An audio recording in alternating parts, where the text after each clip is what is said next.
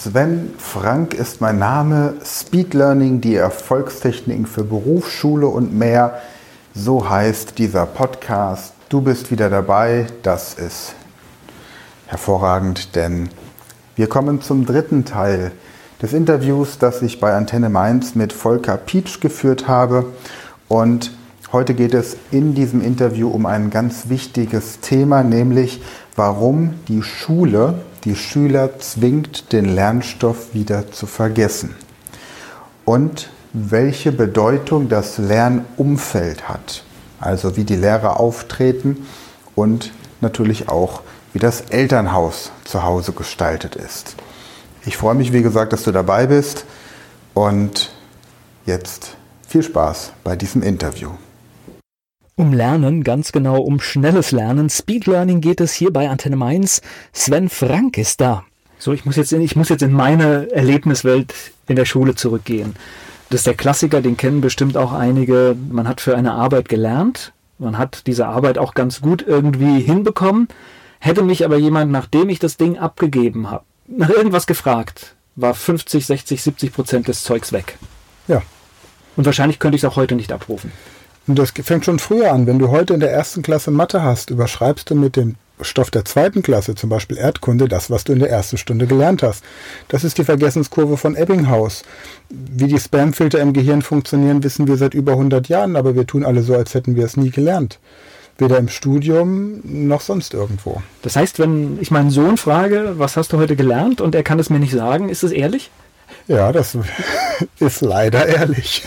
Okay, äh, er kann es wirklich nicht abrufen, ja? Richtig. Weil du nach 20 Minuten beginnst wieder zu vergessen. Nach 20 Sekunden und nach 20 Minuten. Und die Zuhörer werden das selbst feststellen. Sie wissen nicht mehr, was der erste Satz war, der gesagt wurde, als wir hier angefangen haben. Und vielleicht, wenn man jetzt einfach nur hier im Radio zuhört, weiß man auch nicht mehr, wie ich heiße.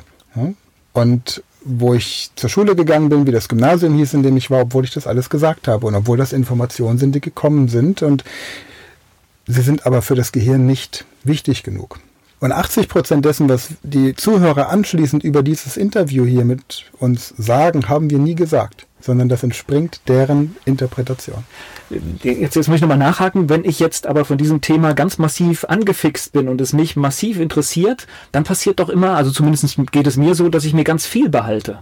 Dann kommt die Emotion mit ins Spiel. Da passieren ganz viele biochemische Prozesse in deinem Gehirn, die dazu führen, dass die Synapsen sich besser miteinander verknüpfen. Das ist quasi so, als würdest du eine Pflanze, die besser wachsen soll, düngen. Emotionen sind der Dünger fürs Gehirn. Und das erklärt dann wiederum, das ist auch wieder eine Erfahrung. Das heißt, meine Kinder waren in sogenannten Bläserklassen. Das heißt, die haben gemeinsam musiziert. Und ich habe den Eindruck, es hebt den gesamten Leistungsrahmen dieser Klasse nach oben. Absolut. Das erklärt sich aus verschiedenen Aspekten. Zum einen wird durch das Benutzen eines Blasinstrumentes die Lunge besser belüftet und dadurch der Körper besser mit Sauerstoff versorgt. Deswegen wirst du nicht so schnell müde. Zum anderen hast du ein gemeinsames Projekt und gemeinsam lernt sich sowieso immer leichter. Und zum dritten ist natürlich auch die Klasse schon mal so zusammengewürfelt, dass motivierte Schüler, die ein bisschen mehr machen wollen als andere, zusammenfinden. Weil jetzt, ich sag mal, jemand, der keinen Bock auf Schule hat, der meldet sich nicht für eine Bläserklasse an. Und so hast du verschiedene Faktoren, die da eben miteinander ja, zu tun haben. Ich glaube, es, es kommt sogar noch anders. Es, du hast auch andere Eltern noch in dem Umfeld. Das kommt, da kommt so eine ganze Nummer zusammen, glaube ich. Ja. Das ist ja eben das, was ich meine. Ne? Du hast einen Schüler, der einfach ein bisschen mehr möchte. Und ein Schüler, der mehr möchte, hat meistens auch Eltern, die ihn anders fördern, als es vielleicht im Durchschnitt der Fall ist. Aber wenn ich das verstehe, ist das, was wir jetzt hier als Ausnahme haben, was weiß ich, du hast eine sechsklassige, sechszügige Schule und du hast ein, eine Klasse, die Musik macht und fünf normal, dann müssten es aber eigentlich alle sechs sein, ne? Richtig. Ja. ja. Ich meine, das Prinzip, es gibt ein Elite-Internat Schloss Torgelow. Das ist oben in der Nähe von Güstrow in Mecklenburg-Vorpommern. Die haben zum Beispiel auch Gedächtnistraining fix auf dem Plan, auf dem Unterrichtsplan. Die haben Klassen von maximal zwölf Schülern. Und die machen genau solche Dinge, dass die Kinder zum Beispiel standardmäßig ins Ausland gehen und so weiter. Das ist natürlich jetzt eine, eine Eliteschule, da kostet der Monat 3000 Euro, dass dein Kind da hingehen kann. Das heißt, du hast auch schon mal vom Elternhaus her die Schüler aussortiert. Nur wenn man dieses Prinzip kleinere Klassen, intensive Betreuung, äh, motivierenden Unterricht, wenn man das auf andere Schulen übertragen könnte, wenn Personalmangel kein Thema wäre, ja, dann äh, könnte man das Bildungssystem in Deutschland durch die Decke schießen. Na gut, wir sind ja schon weiter als deine und meine Schulerfahrung. Also ich meine, ich saß ja, ja, noch in wirklich richtig großen Klassen mit 35, 36 Schülern. Da sind wir ja zum Glück auch schon weg von. Aber natürlich bringt es nichts, wenn du dasselbe machst in Klassen mit 24 Schülern wie vorher mit 36. Also ich habe nicht den Eindruck, dass wenn ich heute eine Schule betrete, dass sich so viel geändert hat. Bloß weil jetzt da ein Smartboard ist statt einer normalen Tafel, bedeutet das nicht, dass es besser ist. Ich habe immer noch die, die Grundschulklassen, in denen auf der einen Seite die Zahlen hängen, auf der anderen Seite die Buchstaben, sodass das kleine Gehirn gar nicht weiß, lernen wir jetzt Mathe oder Lesen und Schreiben. Also ich sehe immer noch diese grauen Blöcke, ich sehe diesen, diesen, diesen lächelnden Asphalt, wenn man in diese Häuser reinkommt und Tatsächlich habe ich das Gefühl, dass seit der Zeit, die vergangen ist, seit wir in der Schule waren, sich die Gebäude nicht verändert haben und das, was sich drinnen abspielt, auch nicht wesentlich. Man digitalisiert mehr. Ja, dadurch verliert man viel Zeit, weil die Lehrer nicht wissen, wie sie Probleme mit der Technik lösen können. Und die Schüler können es meistens besser als die Lehrer mit dieser digitalen Technik umgehen. Aber es fängt schon damit an, dass ich mir angucke, wie sind die Lehrer gekleidet, wenn sie zur Arbeit gehen. Unterscheidet man den Lehrer vom Hausmeister oder von einem, von einem Elternteil, der zu Besuch kommt? Was strahlen die Lehrer aus? Sind es charismatische Lehrer? Brennen die für ihr Thema oder haben die einfach irgendwann Lehramt studiert, weil nichts anderes mehr frei war? Also ich glaube, so wie wir zu unserer Schulzeit Lehrer hatten, die wir wirklich vergöttert hatten, weil sie uns motivieren konnten, weil sie Fragen gut beantworten konnten, weil sie gut erklären konnten und weil sie einfach für ihr Thema gebrannt haben. Ich erinnere mich an einen Musiklehrer, Knut Maurer, der an dieser Stelle gegrüßt hat. Name sitzt noch? Gut, okay. Das absolut, ist ein absolut. Seine Schwester ist mittlerweile meine Nachbarin, der ist ganz lustig. Der hat gesagt, sag mir irgendein Lied. Wir haben ein Lied genannt, das wir gerade toll fanden, weil es im Radio kam. Er hat sich ins Klavier gesetzt und hat es vorgespielt. Ja? Und der spielte mehrere Musikinstrumente und der konnte uns die Liebe zur Musik beibringen. Ein anderer Lehrer, Biologielehrer, der hat Biologie studiert, der kannte jeden kleinen Käfer. Wir haben dann irgendwann mal im Unterricht gefragt, was ist der Unterschied zwischen einer Möhre und einer Karotte. Dann hat er es uns erklärt.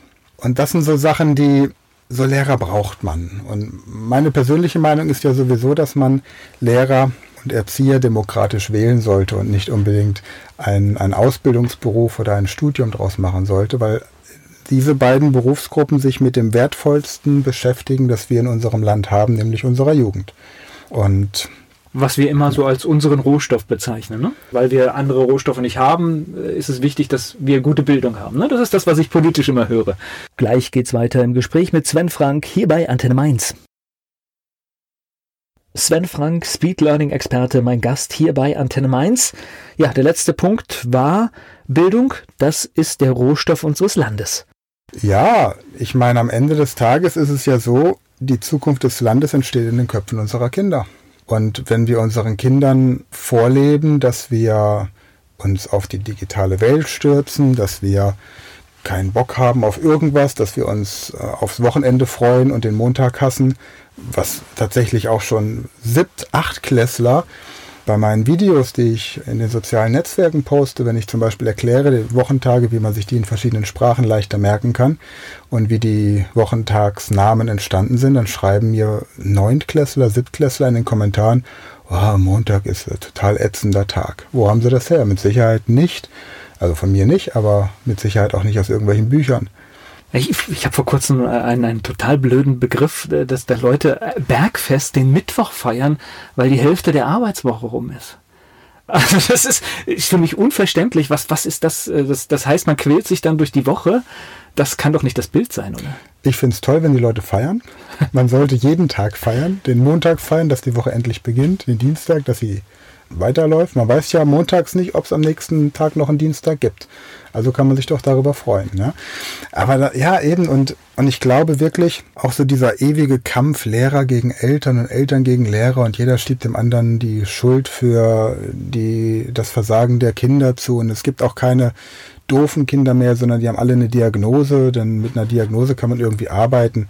Und wenn man aus einer Akademikerfamilie kommt, dann gibt es sowieso nur Diagnosen und äh, irgendwie keine äh, Minderbemittlung mehr. Also es, ich bin der Meinung, es hat sich wenig geändert. Umso motivierter bin ich natürlich auch in den Schulen zu zeigen, welche anderen Möglichkeiten es gibt. So, spinnen wir mal zwei, drei Minuten. Wie, wie würde denn die Schule aussehen, wenn du sie konzipieren dürftest und alles machen darfst, was geht? also sie wäre zumindest mal Open Air.